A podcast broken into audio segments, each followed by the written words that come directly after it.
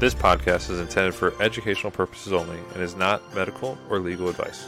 Always follow your local policies, procedures, and protocols when functioning in your respective profession. Additionally, the views expressed by the speakers and owners of this podcast are their own and do not represent the views of their respective employers. Listener discretion is advised. Alert Medic 1 response.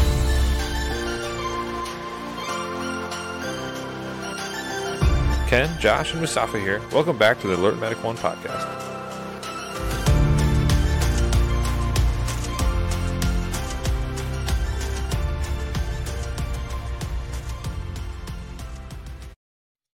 Well, welcome back, everybody, to the Alert Medic 1 podcast. Tonight, we've got myself, Ken, and Cody on, and we got a special guest, Cody's brother, Ryan, all the way coming from Alabama. Ryan, would you like to introduce yourself? Yeah, like I said, my name is Ryan Winniford. I currently sit as a training NCO medlog sergeant for a soft unit in the National Guard. I'm a 68 whiskey by trade in the Army. I've been in the Army off and on since 2004. I've got about 12 years active duty time accrued. Went to EMT school in 2007 and have been involved in ambulance care, working on the volunteer fire departments. Was an EMT on a hotshot crew on an engine in the Angeles National Forest, and that brought me back to the Army after a little bit of break doing that. So I've got some combat medic experience. I've got some civilian EMS experience. Got some tactical EMS experience. So, and that kind of all put me right in the CIM now. Awesome. For the record, awesome. It's my little brother. So, you know, what are we talking about tonight? What we're going to talk about tonight, guys, is military medicine. Not so much, you know, about maybe the joint trauma system or specific things that go on in military medicine, but more about how people can get into it, how people can join and become an Army medic, a Navy corpsman, or an Air Force medical tech, and how the training that we receive or that those people receive can help in transitioning, and how you can transition that certification into a job coming out of the military. And then a hot button issue that is at least in the Army medicine, that just because you're a combat medic in the Army does not mean you're a paramedic, and what that actually entails and personal experiences we all have, you know, the three of us have with that. So starting off, for Army medicine, to become an Army medic, you're going to want to go down to your local recruiter, knock on the door, start talking to them, and be dead set on wanting to be an Army medic. You know, there's some specific qualifications, GT scores, ASVAB scores, stuff like that you're going to need to pass and get certain scores on. But if you attain those, you know, you go on to Army medic, you go to basic, then you're going to go to Fort Sam Houston. And that's where we're all military medicine, at least at the enlisted level and most of the officer level, is made in the United States. You're going to be looking at about 6 months at San Antonio, 5 to 6 months, depending on where you fall in the pipeline of training. Sometimes you get held for a month like I did in reception, waiting for pickup. Yeah, it's a long story. And, you know, young Private Josh Cook didn't understand the ways of the Army medical system and the Army admin system. I could have jumped ahead, but, you know, it placed me where I am today. Everything happens for a reason. I sat in golf company for a month and hated my life. Those Army medics that are listening completely understand that statement. So you're going to start off in NREMT. That's going to be 8 weeks. It's going to be a crash course of EMT. You're going to learn everything out of the book, just like every other civilian EMT does. At the end of it, you're going to test for your NREMT. You're going to do your psychomotor. You're going to do your cognitive. And as long as you pass that, you get to move on to the next phase. Not all pass it. And if you don't pass after a couple retries, guess what? Needs of the Army. You're going to be kind of shot out to whatever they need. Truck driver, petroleum specialist, administration specialist, whatever it is. And then you're going to go down to what they like to call Whiskey Land. And Whiskey Land is where one of the first steps in diverting away from being an EMT happens in Army medicine. And you're going to learn to be a combat medic. Unfortunately, sometimes you do get the, hey, we're not going to remember, we're not going to care about what we learned up the hill at EMT. We're going to only care about this because this is what makes Army medics. And that does influence some of the transition later on, and also this thought of Army medics or paramedics, or very, much equivalence. Yeah, and that EMT course is a beast, man. It's 6 weeks. You've got 6 weeks to get through. At least when I went through, my only one that I went through when I started, it was 91. Are you guys both? Did you guys both start at 68? Yeah, I'm a 68. So after the transition, yeah. So no, it was crazy. But that my understanding is that standard still hasn't changed. You get like first 6 weeks is EMT basic, and don't mess it up. You don't move forward to do the cool guy stuff after that. Yeah. You can challenge the national test if you have a state card.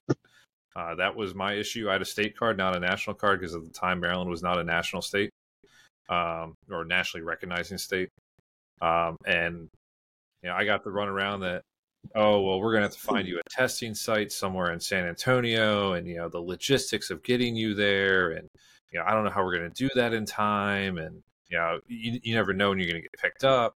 Well, dumb private cook thought, oh, man, my hopes are shot. Well, the testing center is on base, guys. Okay. It's literally like, 500 yards from where I was standing when I was told this. So it's not this logistical nightmare. They literally just had to find a time for me to take a test down there. But you can advance ahead if you have a national card, and you'll go right to 68 Whiskey, the combat medic portion, and you'll chop off about 3 months of your time at San Antonio. But they try and get that stuff ahead of time. Once you get into the whiskey phase, at least for me, it was a lot of fun. You get to learn how to be an Army medic. You do a lot of trauma, a little bit of limited primary care. That's the first block. And then after that, it's all tactical combat casualty care, doing crikes, tourniquets, IVs. You get stuck more times than you wish to be stuck by people that know how to stick. And so there you start to learn what it is to be an Army medic. And they like to say that, like, once again, that it's all about the trauma. I don't know about you, Ryan, when you went through, it was probably the same. Yeah. So I went through it's slightly different from you guys. I went through as a reclass as an NCO, and I went to the satellite Camp Shelby, Mississippi. So I did not have the Fort Sam Houston experience. Similar, though, very similar. I will say that 68 Whiskey, and I'll circle back to something you said earlier. 68 Whiskey, I don't know if it was this FY or the next one, but they're going to go from EMT basic to AEMT. So when you graduate, you have to be advanced EMT basic, which I think is good for the soldier that's going into that program. It helps them for the future. But I still had the EMT, which I did both times I went through EMT school was right at 30 days. So I've gone through the gamut with that. I've not had a semester of college to do any of my medical education like most. So anyway, yeah. But EMT school to the limited primary care to field craft and medical field craft, and then it was all trauma lane, FDX after. You could see the gaps, and I would say I had some great instructors and I had some that weren't so great, but you could definitely see the gaps in experience and knowledge when they got into primary care, because that's where you see an Army medic who has done just Army medic stuff until they're now having to be forced to teach. And I had, just the background. I'd gone to nursing school, and paramedic school was not successful with either, but I'd had some experience. And being able to see the crosswalks between Army medic, paramedic, nursing. Yeah, I was good at some things with nursing, good at some things with paramedic. But the big vacuum there for me has always been primary care. And you might be able to speak to this from an active standpoint. PA at the battalion level, once you graduate and get through all that stuff, all through the schoolhouse, your battalion PA and your senior medic, whoever that is, that's who makes, in my opinion, who sets the tone for your future. If your PA is super engaged and wants to teach and wants to talk, good for you. If he's just going to sit in sick call and go work shifts at the hospital an hour away, bad for you. But that's kind of what you get. It's not the schoolhouse that makes the medic. It's the leadership downrange on the line, the environment they end up in. You could go to an infantry battalion to work in the BAS. You could end up in a a cache like Cody was per point. And those are widely different. But they all start, yeah, you're right. They all start there in San Antonio. Don't forget the motor pool medics, man. Don't forget the motor pool medics. Yeah. You know, and you talked about the satellite sites. You know, Shelby, I don't know if it still is one. There's another one on the East Coast at Fort Indiantown Gap. That's where I did. Another one? Camp Dodge, Iowa, I think is the other. So. Yep. And I think there was one in Montana or North or South Dakota. That's right. There is one at Fort Harrison, Montana. Yeah. Yeah. A flight medic friend of mine went through that when he reclassed from infantry to medic. Yeah. But, you know, when you go into the Guard and the Reserves, and if you are coming from active duty, you can reclass into those and then go to the satellite courses. It's shorter. It's a little bit different.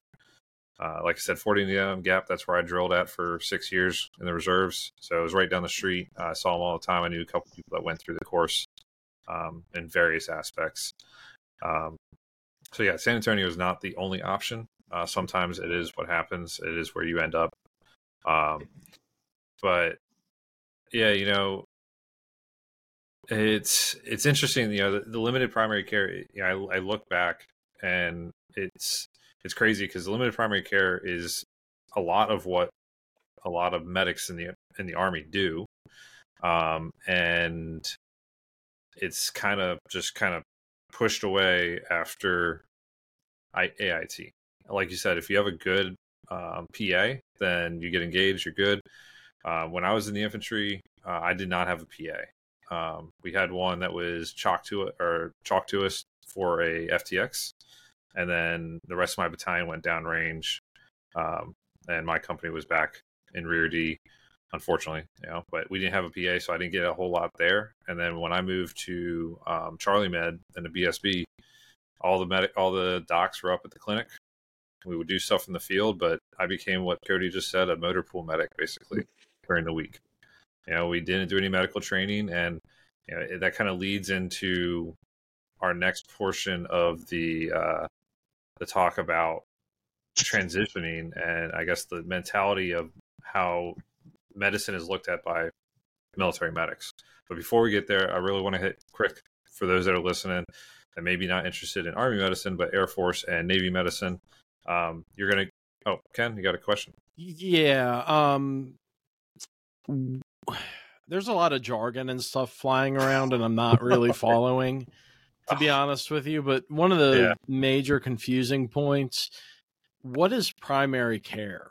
Is that like medical treatment? Is that like patient assessment? Like, what are you guys talking about? So limited primary care is like your sick call, your like your urgent care medicine, essentially. Like it's talking about strains, sprains, breaks, skin conditions. Yeah, stomach hurt is anything that they need outside of combat that you're supposed to be able to provide. Yeah. And it's a 2-week portion of 68 Whiskey where you have a book that you go through the whole thing. And it's a lot of EMT, a lot of stuff from EMT applied into like, hey, you've got this soldier that comes in complaining of, we'll just say their feet hurt. And you've been out in the field a while. Okay, I've been changing your socks. Oh, no, you've been in immersion. You've got immersion foot or trench foot. You've got, you know, cellulitis. You've got whatever it is. And it's identifying those things. It's making you able to show up on day one at your unit and go in and run sick call as a brand new medic. And sick call, for those that don't understand, sick call is basically urgent care. For the military, it's within your unit, and in the morning during physical training, you can go to sick call and get seen, and they can refer you to have to go to the main clinic, which is where the PAs, doctors, PT, a whole bunch of different other specialties are at for your overall unit or area on the base. It's a kind of archaic system. That's a whole other discussion for another time. And thanks, Ken, for pointing out that there's been a lot of jargon. We apologize for that. We got into our own minds, our own experiences, and started saying all the words that maybe you guys don't understand. If you have any questions, reach out to us, obviously, about what we're asking or what we're saying. But anything else, Ken? Probably. What about a 68 whiskey? Is that a place? Maybe you said it and I missed it earlier. No, Cody. 68 whiskey. So all of, at least in the Army, the military occupational specialty, or MOS, or my job, because I don't say medic, I say 68 whiskey to those. It's just an alphanumeric for every job in the Army. 11 Bravo is infantry, 19 Delta is cav, 88 Mike's truck driver.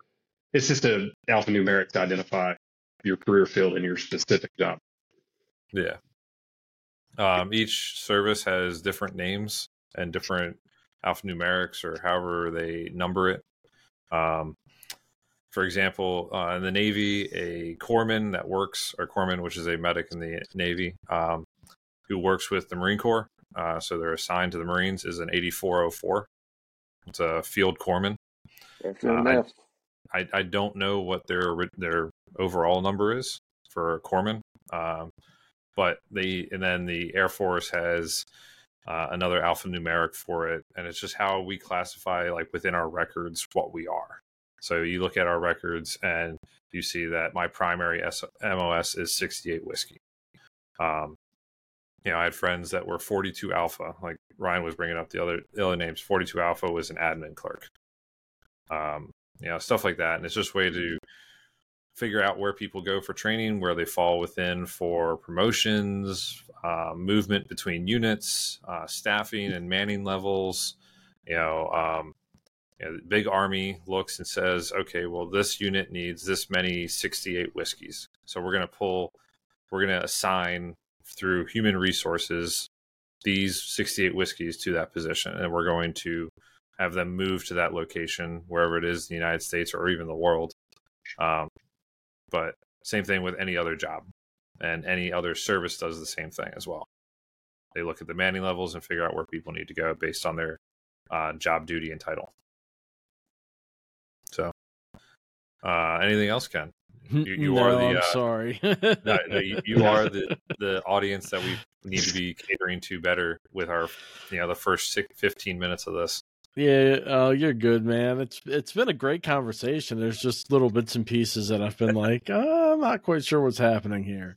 I'll let you guys go on with your talk here. It's been great so far. I just feel like I'm over in my own little corner up here. Like, okay, we're gonna try and keep the jargon down. We'll try. So the Navy and Air Force, real quick. Same process. You're gonna go to your recruiter. You're gonna talk to them. You're gonna go and take the ASVAB. We said that earlier. That's your test to see what you qualify for at job wise in the military. Imagine an SAT. That's what it is. It's an SAT with some stuff on electrical, some stuff on math, reading, comprehension, fitting shapes into certain things. It just determines what you're best at. And then that will help determine what jobs you get. So with the Navy, you're going to go to boot camp out in Great Lakes. I believe it's 2 months, and then you're going to go from there to San Antonio. Once again, that's where military medicine is created. And you're going to go to what's called A school. That is what they call their AIT, which is Advanced Individual Training in the Army. It's where they learn their job. And so they're going to go there and they'll learn to be hospital corpsmen. So hospital corpsmen can do a variety of jobs, just like Army medics, but a lot of them work within a clinical setting of a hospital or the aid or the medical section of a ship or a boat. And so a lot of them just learn how to manage patients on a floor or within a clinic, stuff like that. But then they can also apply to become corpsmen with the Marine Corps and their fleet medical corpsmen. And then they can end up in clinics and in medical sections on ships, but they can also be with the infantry, with the different components of the Marine Corps, providing medical care, because the Marine Corps does not have their own medical providers. It is all provided by the Navy. And from there, not just from there, in the Navy, you do not get an NREMT. You do not become an EMT basic out of training. All their training is in-house, but you are allowed to challenge the NREMT.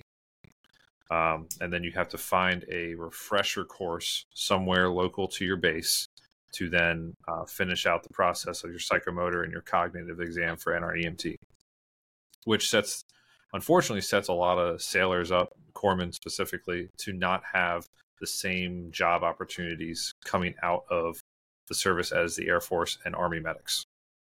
It's more work. The Navy provides a way to pay for it.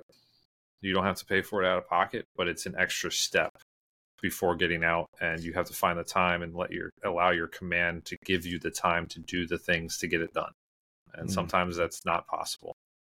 But there is an option for those of you, if you're still in the Navy out there, or if you're going into the Navy, to get this done.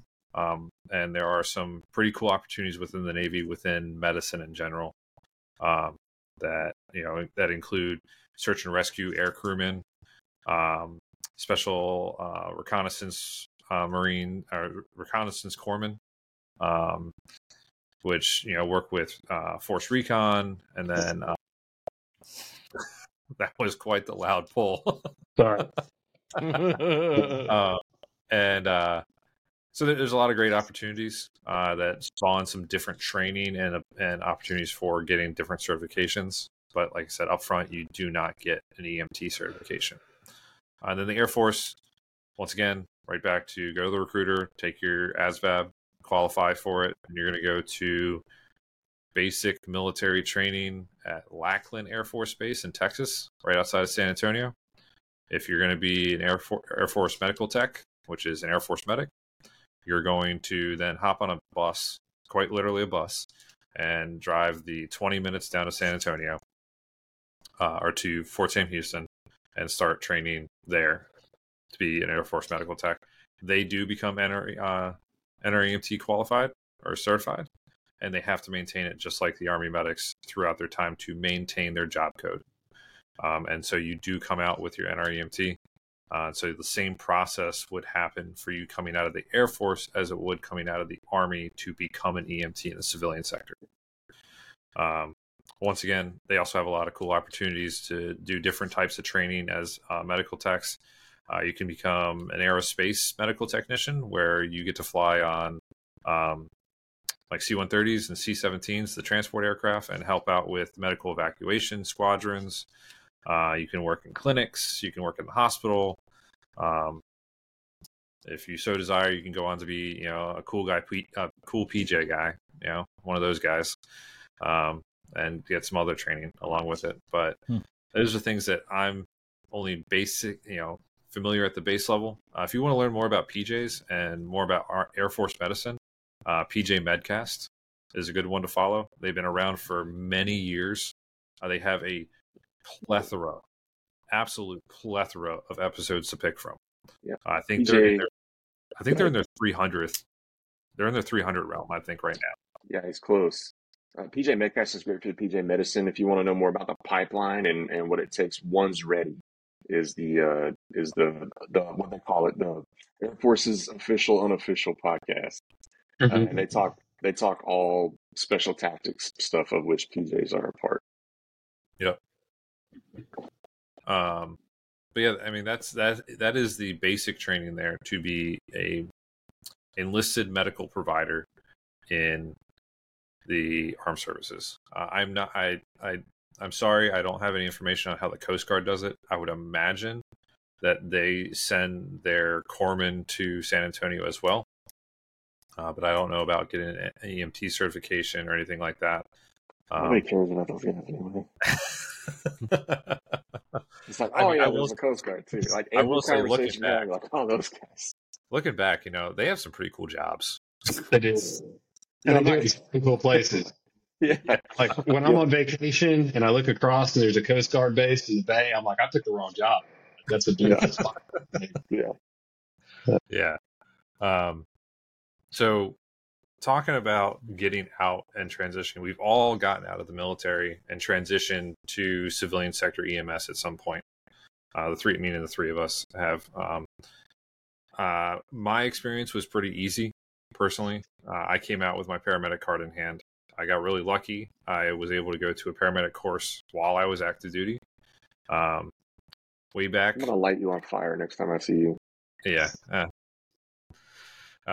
So way back in 2012, I want to say, the California Army National Guard did a test in Afghanistan where they deployed their National Guard Aeromedical Evacuation Unit, or their dust-off, with only critical care paramedics.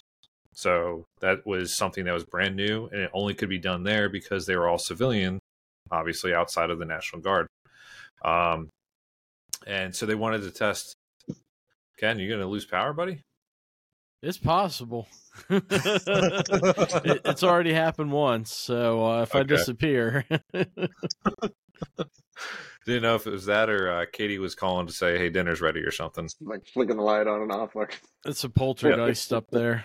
Oh, yeah. That's so, a different podcast. Alert Medic 1 After Dark.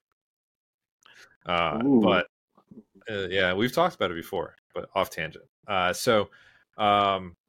They deployed with only critical care paramedics, and they studied the patient outcomes between EMT only dust off units, that's what it was up until about 2015, 2016. 2017 was the cutoff date for full transition. Yes, I think they launched in 2015. I think you're right. Yes, correct. And so they found out, surprise, surprise, patient outcomes are better when a critical care paramedic was in the back of the aircraft. This is both for quote unquote scene flights or point of injury flights, where they were picking up critically injured soldiers from the battlefield, from the point of injury. And also the little known side of dust-off in Afghanistan and Iraq. And now more than ever in large scale operations that are possibly on the horizon. Is taking patients that are sedated on a tube with head injuries, multi-system trauma, multiple drips, all kinds of stuff, crazy stuff, maybe balloon pump, possible drains in the head, all this stuff, and flying them from a little outpost in the mountains of Afghanistan back to a larger facility. And then that transition from, hey, they've possibly picked up this patient from the point of injury. Now they're taking them to the higher level of care after they've been stabilized. You know, I'm just saying, I don't think there's any EMT that is ready to manage that patient in the back of an aircraft for 30 minutes to an hour, possibly. And that's what's practiced, you know, Dr. Negri, you know, they proved that in that study. So when you say outcomes were better, it's way more dramatic. There was a 67% difference in mortality with the California National Guard unit compared against the active duty element that they compared themselves against. And I can't remember if it was who they ripped out with or who replaced them. I forget who they compared themselves to. A 67% reduction in mortality by having just experienced and higher trained, you know, medics on those aircraft. And it's no joke. I mean, even now with what I do, there's a post-surgical patient with an open belly that's intubated and traumatic or whatever. Those are no joke. It's some difficult patients, and an EMT with his eyes this daggone big, it's insane. And even folks that Ryan works with, it was a known issue that. You know, you've got higher level, you know, soft operator medics that are handing their patients off to a lower level of care. I think guys like the PJs and 160th have kind of filled that gap a little bit, but it's depending on where you're employed and depending on what part of the country you were in at that time dictated who you got. And so it's huge. So if you guys really want to get deep into that story, the book is called Selfish Prayer. It's a great read. It's a powerful read. And toward the end of it, you kind of get your head around why. One, this isn't a really well-known initiative and study that's out there. And two, just the impact that it had on military medicine. And, you know, without guys willing to stake their careers that would, we would not be having a discussion of critical care flight paramedics in the military today. We wouldn't be having that. Yep. I loved reading the book. I highly suggest anyone that is within the military medicine or even EMS in general, read the book. You don't have to be interested in going into the military. I've been in the military to appreciate what is talked about. They actually do talk about true medicine in the book and not just, you know, cool guy flying, cool guy military medicine things. It's amazing. Like you said, Selfish Prayer. You can find it on Amazon. It's well worth the read. But so from that, they figured out, hey, critical care paramedics need to be in the back of aircraft. So they started standing up paramedic programs around the Army, and they authorized local bases to find local solutions.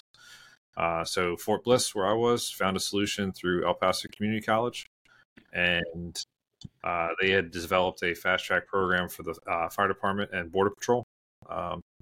And they spawned that into a fast track program for Army flight medics.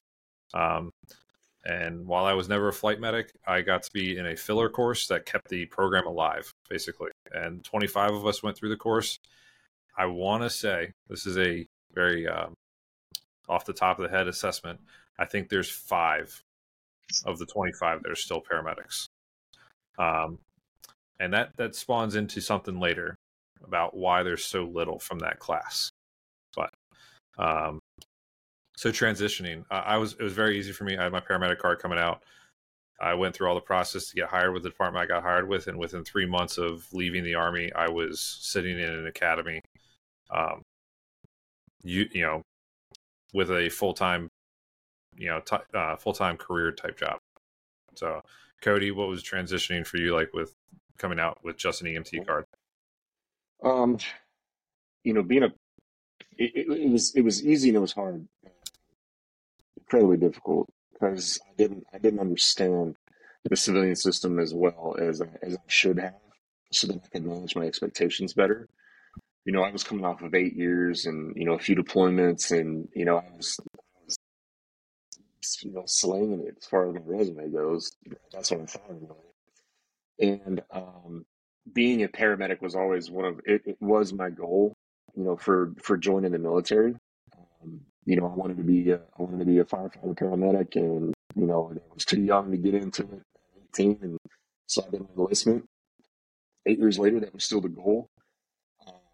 Interesting thing was I was looking for work first so that I could pay for paramedic school, or pay, you know, to help support the family through paramedic school. Thank God for the GI Bill, right? And there was something like 30 rejection letters, because medic in the Army or in the military does not translate to medic in the civilian world. That's kind of like how we opened up the discussion, right?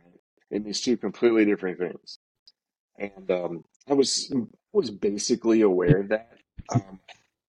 However, I didn't see the constant rejection letters coming. I didn't see that coming, and you know, I had a good plan in place to. I was already accepted in school, so I didn't even have to leave Fort Hood. I was able to stay right there, so we didn't have to do a family move and then try to get into all this stuff. I was able to find a job as an EMT basic.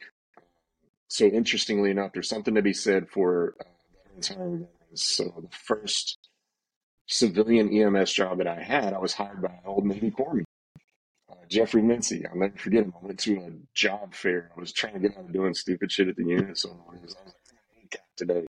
I just went to the job fair that I was supposed to go to, and there was there was his hospital system there in Gatesville, Texas, and they were like, hey, here's the guy, call Jeff, and he'll hook you up. So he walked me through everything, right? He walked me through getting my EMT basic for the state. So having a national register card doesn't mean a whole lot to a lot of people. You can be certified, that's what that means, but you're not credentialed to work in the state until you're certified by that state. And there's very few exceptions to that rule, that you have to be credentialed in the state that you're working in. Probably 98% accuracy there, Josh. Yeah. It's mostly government type stuff where you may not need it, but. Yeah. So they, the long and short of it is you need to, wherever you're going to be, first off, you know, we can have, this would be a whole nother discussion, even if you're retiring from the fire department, have a plan. If you are in the military right now and you're listening to this episode and you're getting out, have a plan. Okay. Those that get out without a plan have a higher chance of ending back in the military or just, yeah. And it happens. Look, it happens, and it's daunting when you get out, even when you have a plan. But if you don't have a plan, if you just say, hey, you know, I think I'm going to go to school, or I got a friend that's going to get me a job. No, line that stuff up before you leave. Okay. Yeah. So find out where you're staying. Are you staying where you are leaving the service from? So for example, Cody left from Fort Hood or Fort Cavazos now, and ended up in the Killeen, central eastern Texas area. Are you staying there, or are you moving back home? Find out where you're going. If you're a military, if you're an Army medic or a military medic that has an EMT card, and contact your state EMS agency. Find out what you need to do to get a card in that state. So Texas, I'm familiar with Texas as well. Texas is actually a very simple process. Now it is. You call the state EMS agency or state health and human services division. I still get their emails. Nominate your top EMS clinicians. I'm like, well, I haven't been a clinician there in a while, but, and you provide a copy of your card and your training. That's what you do. And then they give you an EMT card or a paramedic card in return. And then you can apply that to wherever you're going to be. Maryland, last I checked, it was still a reciprocity process that you need to. You can probably speak to this now better than either me or Cody, because you know you're an educator now. Yeah, for about 3 weeks. I would have to refer to my state EMS agency's website to address that question accurately. But you have to go through a process. I know when I brought my EMT card from Virginia back to Maryland, this was before the Army, I had to take a state protocol test as an EMT, and I also had to take a state refresher class. I did it outside of being a volunteer. It was paid for out of pocket, and it was a process. But find out what it is. Don't just show up expecting them to be like, oh, you're an Army medic. We're going to roll out the red carpet for you. I'm going to burst your bubble now. They're not going to care. Okay. Plain and simple. Do the research, know what to do, and show up prepared for this. Ryan, you got something? Yeah. I was going to double down on that. With my experience, transitioning and having to, interview as an Army medic, basically. There are medical directors that I talked to that were like, I refused to hire 68 Whiskey because I had this one guy or these two dudes or whoever that were terrible.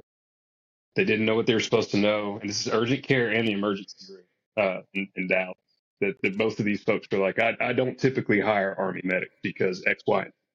So if they're getting out, to add on to the getting out thing, being a steward of the profession, of the Army medical profession, is paramount, because you're not going to get in just on, I'm a medic. It's not 2005 anymore. No one cares that you're in the military.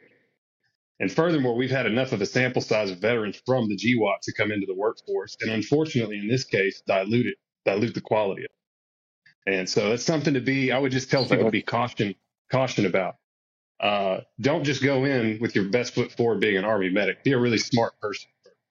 Be a really, that's something I would want to add to that aspect, because I've worked with them to where they're trash, they're garbage clinicians, but they were a medic, and that's why they got hired. That's now that is you. They represent you. You represent them. You're all the same. So I would say to really have something more to offer if you're interviewing to be in the medical field, have something more than just a title. That's what I was. Yeah, I can attest to that. They don't care. They don't. They want to. They want to. They need certain qualities. They need certain certifications. They need certain time. certain certification levels. And if you don't have it, I mean, don't take it personally. You don't have it. So just do your time. Like my time was finished up. Let's see. I did paramedic school while working part-time as an EMT in a rural county service, which was, awesome, right? But that was only 8 months of EMT level experience I ever had. EMT level experience I ever had. I mean, being a military medic, being an Army medic, and then thinking that, I can jump on an ambulance and I'm good to go, kind of to Ryan's point, it's night and day. It couldn't be more different. And if you're coming with that, so the military, and you guys know this, the military kind of draws a very hard line, the same way civilians do. Right. The military draws a very, very heavy line and says, listen, this ain't civilian medicine, which is total bullshit.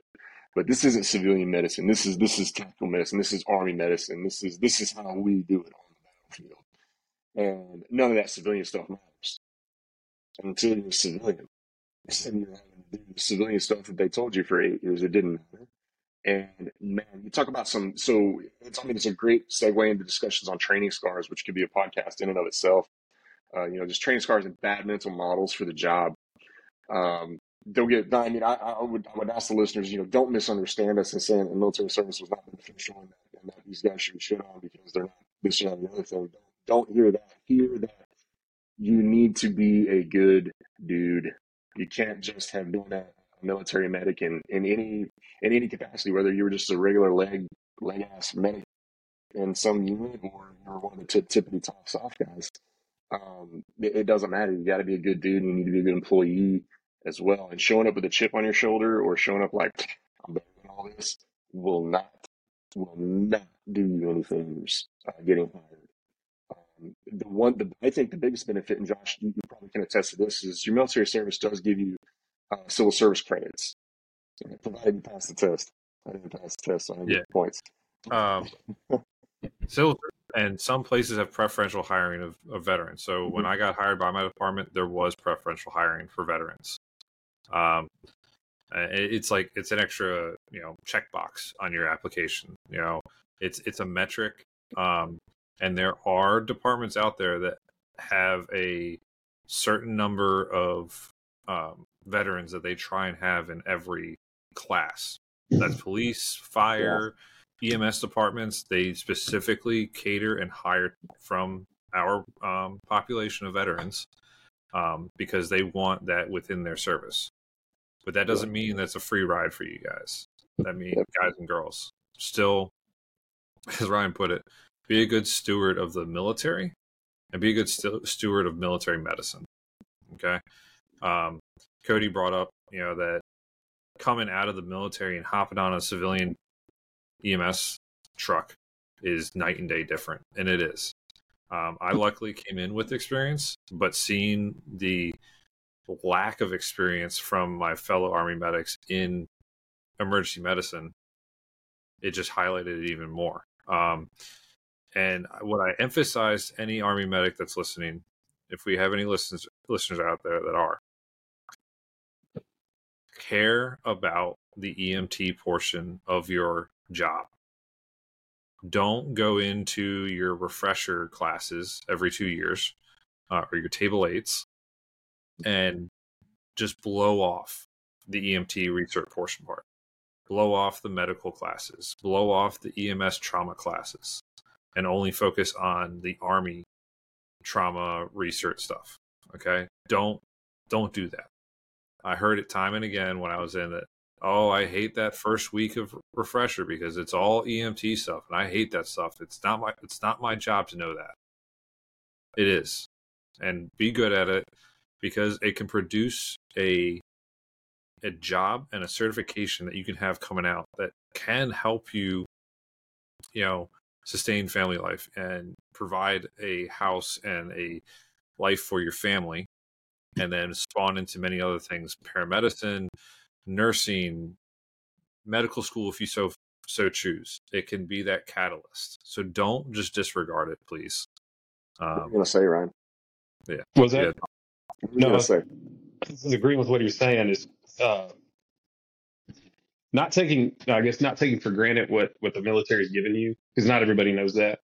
You're talking about the lack of experience with military medical folks and the civilian side. And that's something that I don't know if I'm going to say it the way it's going to come out the way I want to say it. Is don't just assume that everybody that you're speaking to as a medic, as a military medic person, don't assume everybody you're speaking to knows what that means and knows everything about it. And also, if you're a hiring manager, EMS official, or whatever, don't just assume that every medic that comes across your table or comes across your desk has gotten it on every time they've deployed and it's blood and guts every day. It's not the case.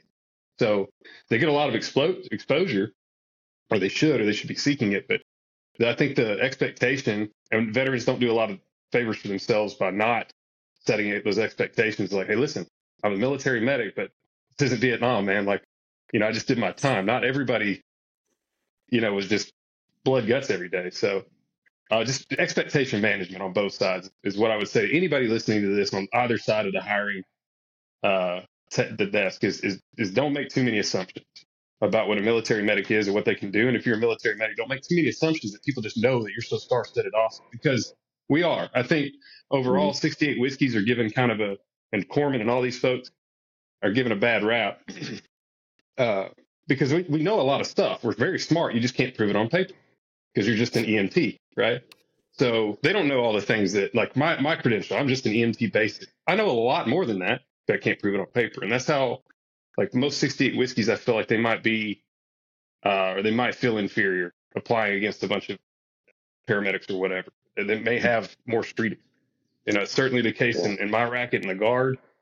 When we work with active duty medics in soft, those guys aren't doing medicine today.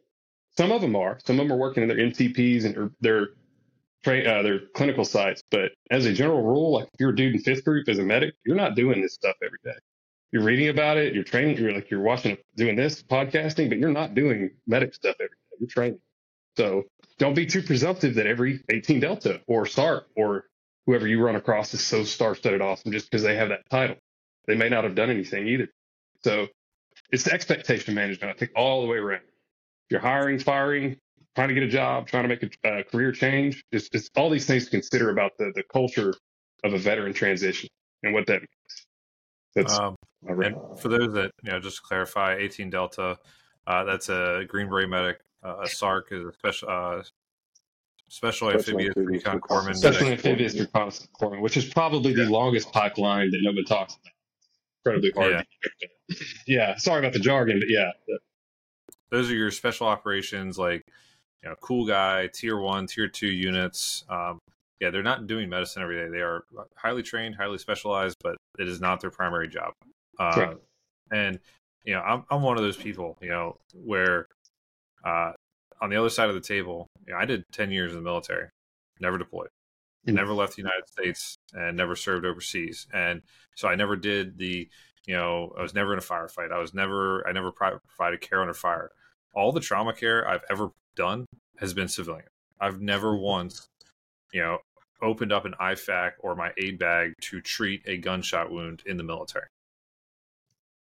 But that, the assumption is because of 10 years in the military, in the current realm that we're in, and I actually came in a little late in 2012, meant I deployed and I saw all these things and did all these things.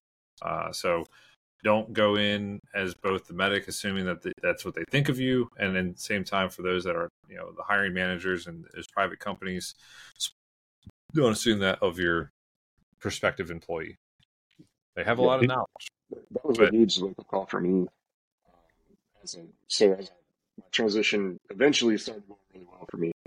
And, I was eventually on the other side of that desk, and I was a hiring manager. I was looking for, I was one of these that served. One, because I was a little, I want to say jaded. That's maybe not the right word, but I knew how hard it was for me. And I knew what Jeff had done for me. And I kind of wanted to pay that forward. So, if I could bring a veteran guy in and help him through school or help him through whatever transition he's going through and give him a job, at least if I can do nothing else for this cat, I can give him a job. Then I actively sought those guys. But there was a couple of times I got burned, and you know, it was just kind of like to Ryan, what you guys have kind of been saying for the last little bit of like, listen, they came in and the coolest thing was that they had done in the military. And they were not great employees. There's been times employees, just be full disclosure, but you know, it's they got out and they were like, no, I'm better than this. I was in the military and had higher standards. Well, maybe that's not the case. Did you? Let me look at your resume. Let me know where you are. Yeah, that's the thing. That's the thing about discipline. That's the thing about discipline too. About being too presumptive. Is the discipline it takes to work in the civilian side versus what it takes to be doing what I'm doing. It's big difference. Like discipline in the military is, you know, getting dressed, hygiene, working out, whatever. The civilian side, it's a lot more. Like you're very, very much responsible for your entire life. Whereas in the military, whether you realize it or not, somebody was always wiping your nose, whether you saw it or not. In the civilian world, you have to be an adult, right? You have to be a real adult. Mm-hmm. Yeah. Ken, do you have anything? I know. Well, I didn't want to just throw out there, as we've been talking about this, I would really like to see us do an episode about like presenting yourself as a professional, all from applying to a job through, you know, delivering a death notification. Like, how do we do that? I think that would be a great topic, and I'm sorry to derail this. No, that's I agree. That's excellent. That speaks to a lot of the maturity that is required of the career fairs we're talking about in the military. It's a big difference between, I think, us and the rest of the military is maturity level. And for what you just said, Ken, that's very important, critically important to be able to communicate. Yeah, like a professional. So, you know, we talked about transitioning. We've talked about how you get into the military to be a military medic. You know, and then here's the hot button issue. And we kind of have already kind of hit on it a little bit, but being an Army medic, being a Fleet Marine Corpsman, being an Air Force medical tech, you know, all these, we got all this extra training, you know, Ryan kind of alluded to it that there's a lot that we can do, but it's not on paper. You know, he talked about at the beginning about having a PA that, or a medical provider of a higher level, either a doc or a PA, can teach us a lot of things that we can't put on paper. When I was with the infantry, I was taught to suture. I was taught to drain abscesses, inject lidocaine.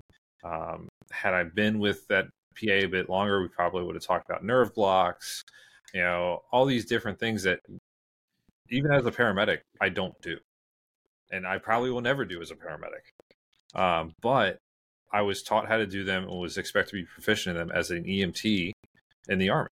And, you know, there's meds that we get that are normally that are part of our formulary that are paramedic level drugs, ketamine, big time.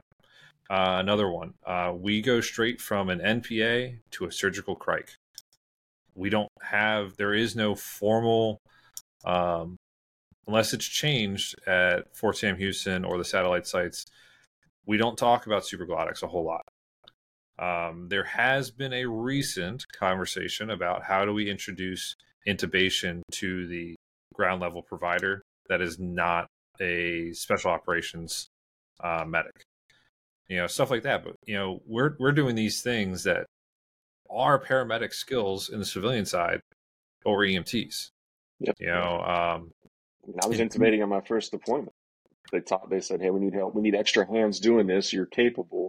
We're going to teach you how to do it. And I'm trained by anesthesiologists that were in our OR. And I mean, it was pretty dope. But like Ryan said, I've been pretty long paper when I couldn't use it. Yep. And that's something we run into a lot as Army medics and as military medics in general. And it's what leads to this belief that because, you know, you got all this extra training and your formulary included ketamine and fentanyl, and you gave antibiotics, you gave, you know, maybe depending on the job you were in, you gave paralytics and sedation, and you did RSI level of things, you know, that, well, I'm an Army medic. I did all these things. I'm like a paramedic. I could make this jump, no problem. Why isn't there a military medic level national certification? Or why can't I just walk into paramedic school and be like, hey, I only need to be here like 2 weeks. Teach me how to, read cardiology, read strips, and, and I can have a card. No, I can't. I'll say this, Josh, is you can walk into paramedic school with and say that. You can say, why do I have to do X, Y, or Z? But no, you can do that. And I encourage, the Army medics that are transitioning and going to a paramedic school to walk in there and say, I have done a lot of stuff in my career. I have done these things. What can I use those experiences for from 5 years ago, from 4 years ago, to make me successful now? Right? And and I think a big piece of it is kind of that discipline and professionalism that we've kind of been dancing around a little bit of, you didn't get taught to do INDs and sutures if you were the shithead medic. If you were the dirtbag, you didn't get taught to do that stuff. So there was a level of trust that comes with competence and professionalism and developing yourself in professionalism. So if you want the cool jobs as a paramedic, you need to maintain that standard of and discipline of, I'm going to be a professional. This is what I do for a living. And somebody's life depends on my capacity for this job. So walk in there with that exact same mentality. Are you going to go back and see things that you've done before? Great. Use that to your advantage. Build your rapport with your instructors that way. Don't go in there acting like you're better than the training. Go in there and be super freaking proficient with it because you've done it 1,000 times before. And build your rapport within the class. Use that use those things to your advantage socially. There's so many different ways to use your military experience to your advantage.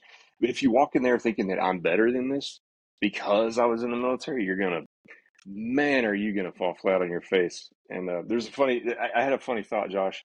You talked about, they taught us how to do INDs or irrigation and drain for abscesses and things like that. How many booty abscesses did you cut out before you realized why they taught you to do it? You don't want to do it anymore. So don't want to do it anymore. You're like, oh, this is awesome. And then there was one, I remember it very vividly. There was a pilonidal cyst that we did right up at the top of some guy's butt crack. And when it popped, it was the most rancid, it's the second most awful thing I've ever smelled in my life. And they're like, all right, man, you good? I was like, no, don't. Where are you going? Like, I guess I'm good. And you're stuck with this cesspool of bullshit. And it's only how to put it. And you have to clean this up. And I realized at that moment, I was like, that's why they taught me how to do this. So they don't have to do it. Yep. Old school PA trick. Old school PA trick. True. It's absolutely true. So Josh, back to your question, you were asking, is there a need for a critical care paramedic in the Army? Is that what you're... No. Oh. I believe there is, by the way, if we're going to broach that topic. I believe that there is a need for it, both at the flight level and the ground level. And the Army has recognized that, at least teaching someone to the paramedic level at the ground, with the current combat paramedic course that is a highly debated hot topic of how do you do it, and what's the actual goal of it. But I got a great guest for another show. I'll talk to him if he's interested. He graduated the Army flight medic course, and I think he is auditing the combat critical care something. He's doing another thing right now. He's the guy to talk to. I should have on here part of that as well. But no, I mean, there is a role for it, especially with the evolving battle space that is coming on the horizon. So that's what brought me to the question. And this might be a little bit of a complicated question. It is loaded. I'm going to go ahead and give you that. So with LISCO, you mentioned LISCO is large-scale combat operations, right? That's what we're all focusing towards now. We're going from COIN or counterinsurgency, counterterrorism, to large-scale combat. And with that, medical logistics is a big piece of it. Logistics is always a piece of any combat operation. So we were talking about blood recently at a conference. What is the point of having 8 units of blood per soldier in theater, which is a goal? What is the point of having that many units of blood per soldier if you can't keep it cool, if you can't warm it when you need it? Because all of the systems to do that are so expensive and hard to get a hold of. Well, do we even carry blood? narcotics. Okay, now you're far forward deployed, and this is not Afghanistan, this is not Iraq, where you can fly a helicopter every corner of those countries and pick somebody up with all the stuff you need. Chances are your resupply is days, if not weeks, behind you. So the reason I asked the question is having more tools and education is great, always great, fantastic. But if your bag is still the same size with the same stuff in it, of what use is the, you know what I mean? You're still asked to do the same job. You're not going to get the tools to do it with. You're not going to have the EBAC you had before. You're not going to have the infrastructure that you had before. So you're having to do a lot of the same with a lot less. So that was something I'm trying to research and run down within our own racket too. Is like, well, why are we fielding so much, or why are we giving so much for this one pigeonhole injury they might see once? So we're like giving so much emphasis on blood and all these things, which is obviously important.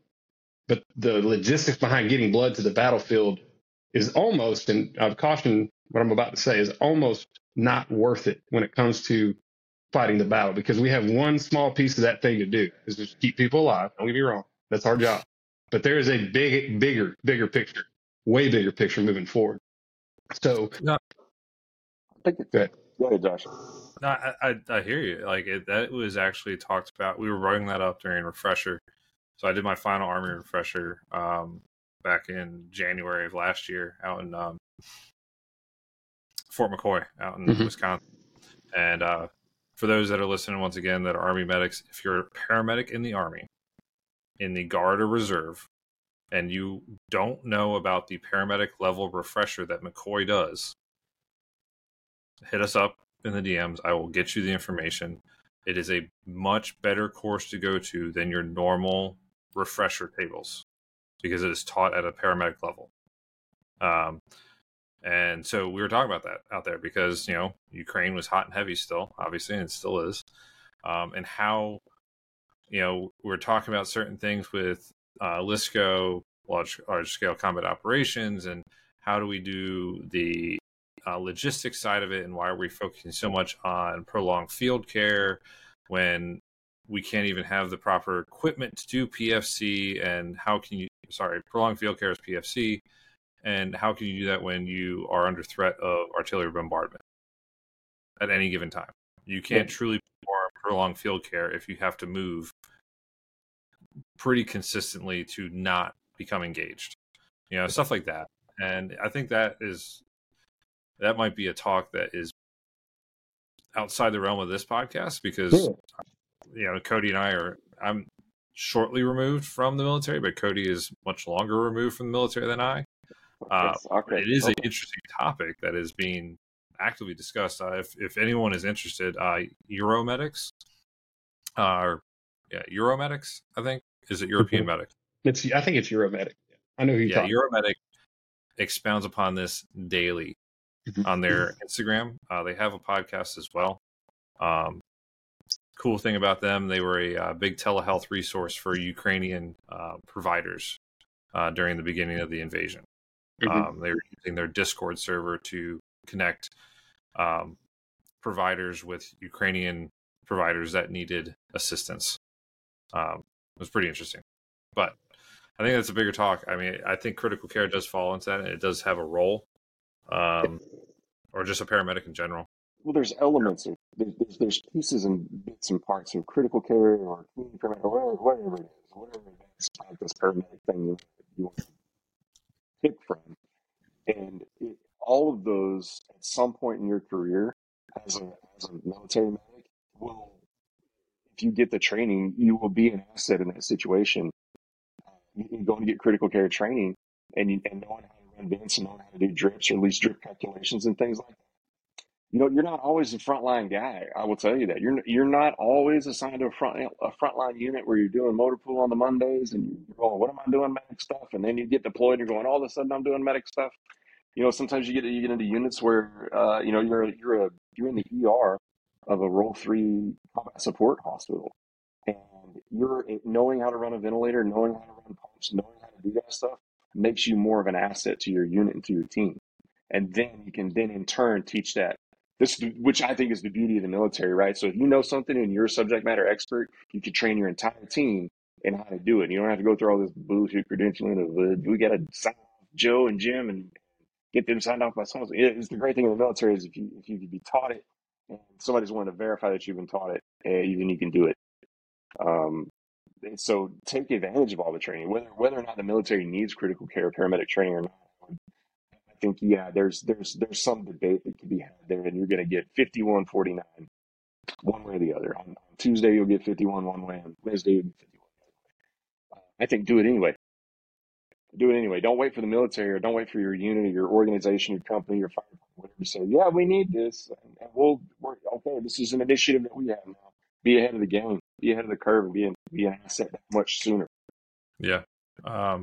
And real quick, just to clarify one of the terms, Cody said, Role 3, Combat Support Hospital. So Role 3, imagine any hospital that you would transport to in the civilian sector. It's got your ER set up. It's got a holding area. It's got an ICU, surgical suite, radiology, psych, religious services, dental, lab, all of that.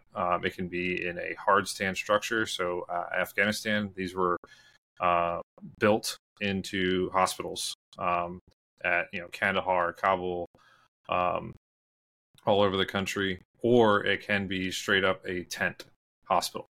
They are trained to do that. Think of MASH. If you want to a thought of what this looks like, think of MASH, the TV show. Great TV show. If you haven't watched it, if you're listening to this podcast and you haven't watched an episode of MASH at some point, you need to fix yourself. An emergency. Yes. So that's to give some Lone Star 911. What's wrong with you animals? I'm leaving. But yeah, we jumped into a whole nother topic. Yeah. I realized as I was asking that question, not the right forum, but you brought something up that was super. It's just been something on my mind. We went to a conference a couple of weeks ago, and that was just kind of an eye-opening. Wow, I never thought about what our jobs are on the battlefield and what was expected of us. And I know you're wrong. It's not really a whole lot, for at point of wounding. It's not a whole ton that they expect. They ask a lot. There's not a whole lot to expect. That makes sense. Yeah. Yeah. But, to your point, Ryan, even on the civilian side, there's a lot of organizations that they think they're playing catch up by trying to launch blood on board initiatives or blood on the lieutenant's vehicle or what. And then all the clinicians are we need blood. And it becomes these little pithy little topics that you hear them at all the conferences. If we had blood, I wouldn't have this problem. Well, then they get blood. And then the next day they're bitching because, oh my God, this is such a pain. Why do I got to do all this stuff? You just described Reboa.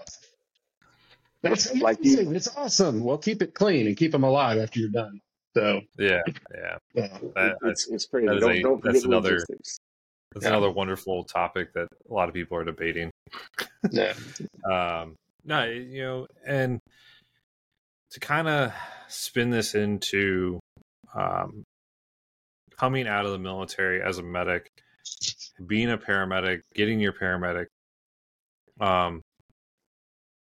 recognize that as an Army medic, especially depending on the jobs that you've done, maybe there's certain fields within medicine that you're going to enjoy a lot more than others. Okay. The only job, there's not just one job you can do coming out of being an Army medic, going into EMS. You don't have to go and ride the private 911 ambulance and doing interfacility transfers. You don't have to go and work in the fire department and be doing 911 or do private third party, third service level EMS doing 911 calls.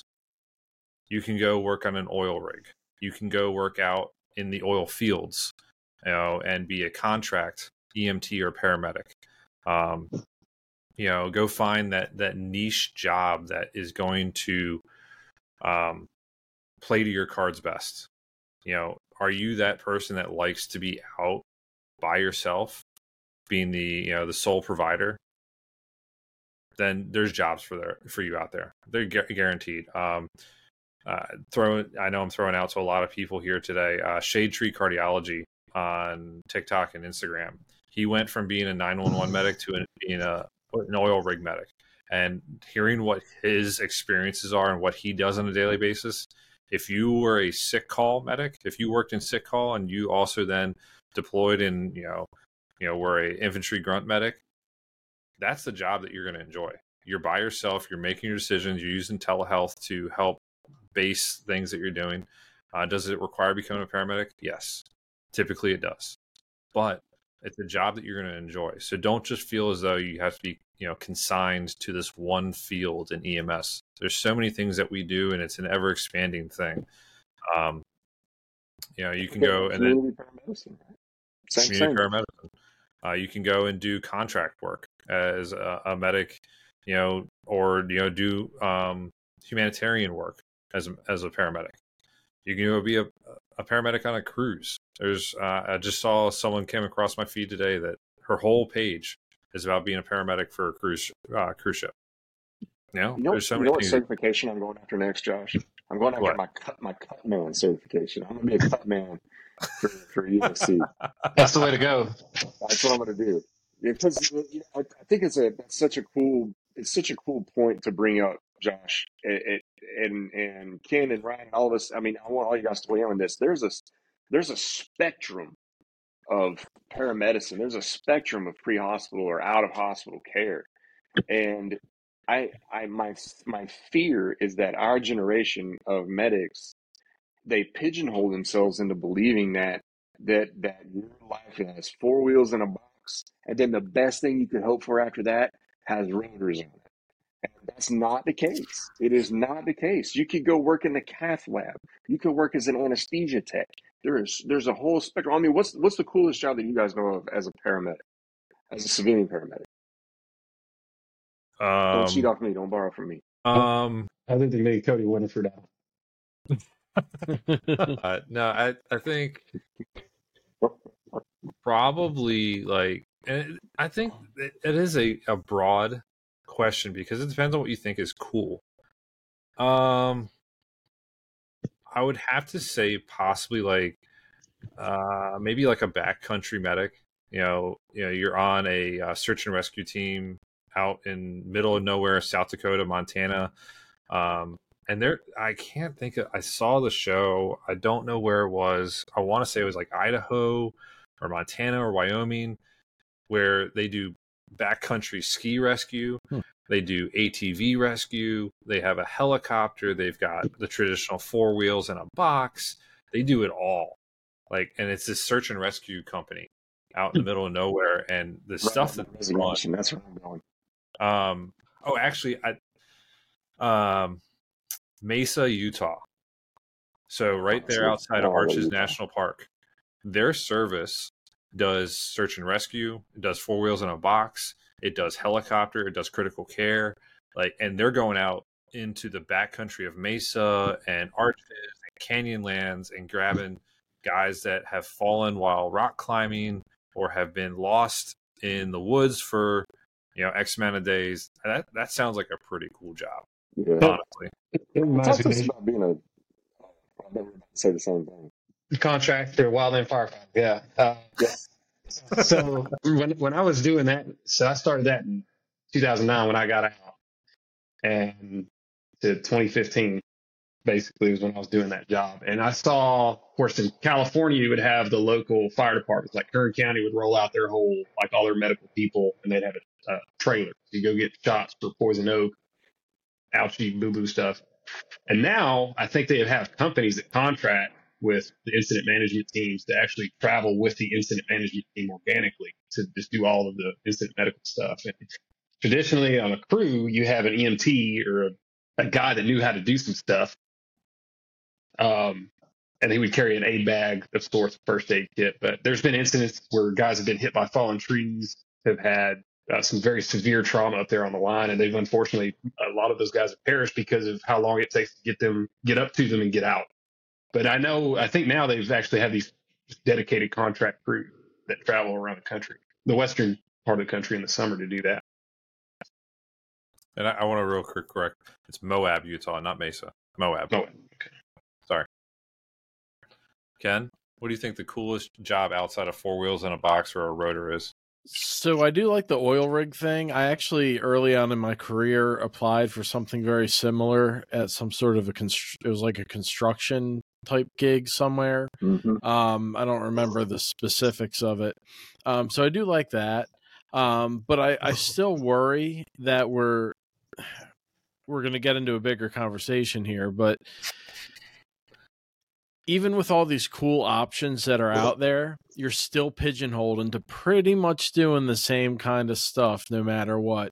And once you hit another level, that's it. You know, there's nowhere to go. There is no,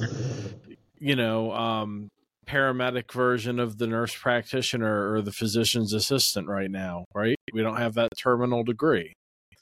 So, and I just worry that we can bounce around from cool stuff like I just did in my personal life. I bounced from one cool job to another, and but there's still a ceiling there, right? So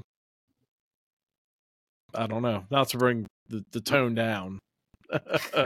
It's very unpopular, but I think, at least I know my experience, Cody can attest to this a little bit, some people we know, that the answer to that question is being an RN, and that's a shitty way to go, but that's the right answer. It's the RN school, man. No, it does suck that there's not a higher. It is unfortunate that there's not a higher level for a paramedic to do what you're talking about. It's kind of have that career field as its own pre-hospital managed provider, if you will, instead of having to rely on a PA or a nurse practitioner. Yeah, it's unfortunate. Yeah, I brought it up with the team recently, and this is going to spawn into another episode in the future. But that point where you still love what you do clinically, like I'm doing it for 17 years, and I love it still to this day. I love clinical medicine, and I don't foresee myself not loving it. But I also know that I want to promote, and I'm going to get away from clinical medicine. And that, how do I still stay within that? Or what is the opportunities for someone like myself that maybe isn't in a fire department or a paramilitary organization that wants to do more with the knowledge and education that provided, but still stay within the clinical realm? So, Josh, you're 17 years in. I mean, how do you keep the love? Because I think that's the part that really a lot of us don't talk about. Like I'm pro advanced practice and getting degrees and all that kind of stuff. Of course, I have to get my master's to be on board, whatever. But so what is it? So how have you stayed in love with the job for 17 years? I'm not going to say that it was easy. I definitely have been handed a hand of good opportunities throughout my time doing this, and I wasn't doing it every day for 17 years.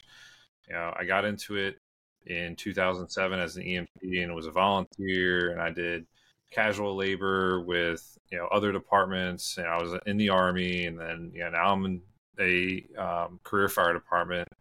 But for me, it's just, it sounds so corny sometimes you say it, but like it's actually getting to affect that direct care on a person every day. Yeah. Like, yeah, some days it's not corny, man. Suck. Look, some days suck straight up. You're just running the BS calls. You're dealing with patients that don't like you. You're dealing with hospitals that are not liking you that day. It's just a bad day. It happens. It happens all the time, but it doesn't. For me, it's not the sole atmosphere of what I've been doing. I guess not atmosphere. I don't know. I'm blanking on a word for it, but it doesn't embody what I do. Like the days where like you get to do that, like those cool interventions, or you have those crazy traumas, those big time medical calls, or you just straight up get to influence someone's day positively. Like, right. That, I mean, I harp on it at work that, from 7 a.m. to 7 a.m., this is our job. This is where we are.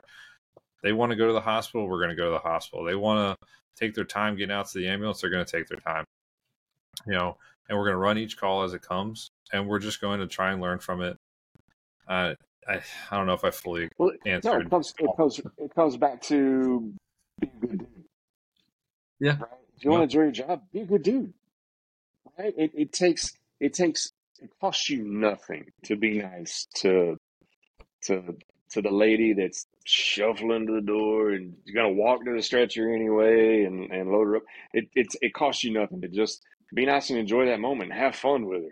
Be like, come on, Granny, we gotta go. We got stuff to do today. You know what I mean? Like, just have fun with it. I mean, don't insult the customer for the stretch of imagination. But Ken, you were in the big city, man, for a long, long time. How did you stay there? How'd you keep that good mental sight picture? Yeah, so a lot of it goes back to what Josh said about just enjoying patient care for me. Like, I really like being a paramedic who's there with somebody who is sick, who I can put my hands on them and affect change and hopefully have a good outcome for them. I never lost that, from the time I was a paramedic when I then transferred to the academy for a while, and I was miserable there because I didn't have any patient contact. So I promoted, went back to the field, and went out of my way to jump on calls where I knew there was going to be some patient contact that I could get involved and affect change for somebody. I think that's so important. Fast forward a month later from me leaving my job, that is one of the few things I miss is putting hands on patients. I mean, I still volunteer, but the volume isn't the same, so it's not the same thing really for me. But yeah, that's my 2 cents. Yeah. So what I hear, and Ryan, I'll give you a shout in a second. So what I hear, if you don't like, because every now and again I guess something comes across the old social media feed where I'm like, why are you doing this? Why do you have a whole identity built around shitting on the profession? Like, if you don't like taking care of people, don't do this job. Right. That's what I'm hearing. If you want to be happy for the long term and you want to enjoy being a paramedic for the long term, you have to like people. You have to like touch. Ooh, I don't want to say touching people. That got me in trouble in Las Vegas last year. Not touching people, but saying that. Yeah, it's a funny story. It's a hilarious story. I can tell it at the end. But if you don't like taking care of people, if you don't like attending to people's needs, which that's up to them. It's not up to you to dictate what's a need. If you don't like doing that, then go be a nurse. I mean, or go. Go be.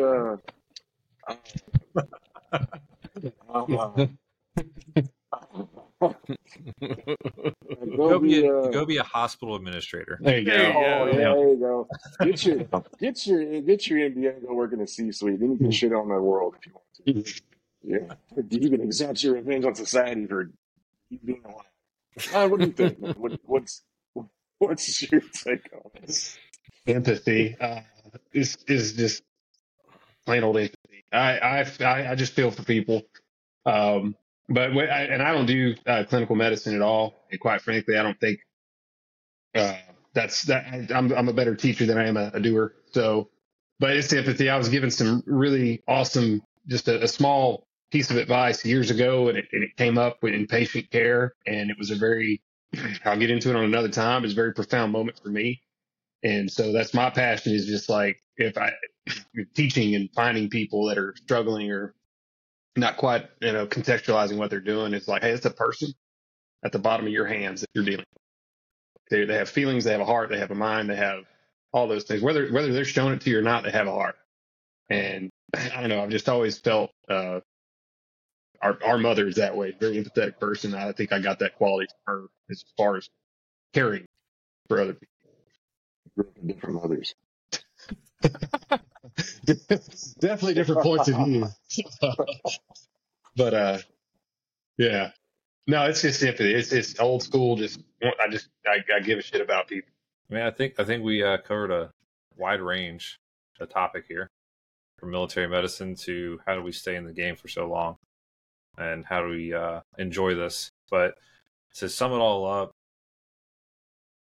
if you enjoy medicine in the military, and it can be tough to enjoy it at times, depending on what your job is specifically within the military, within your unit and role.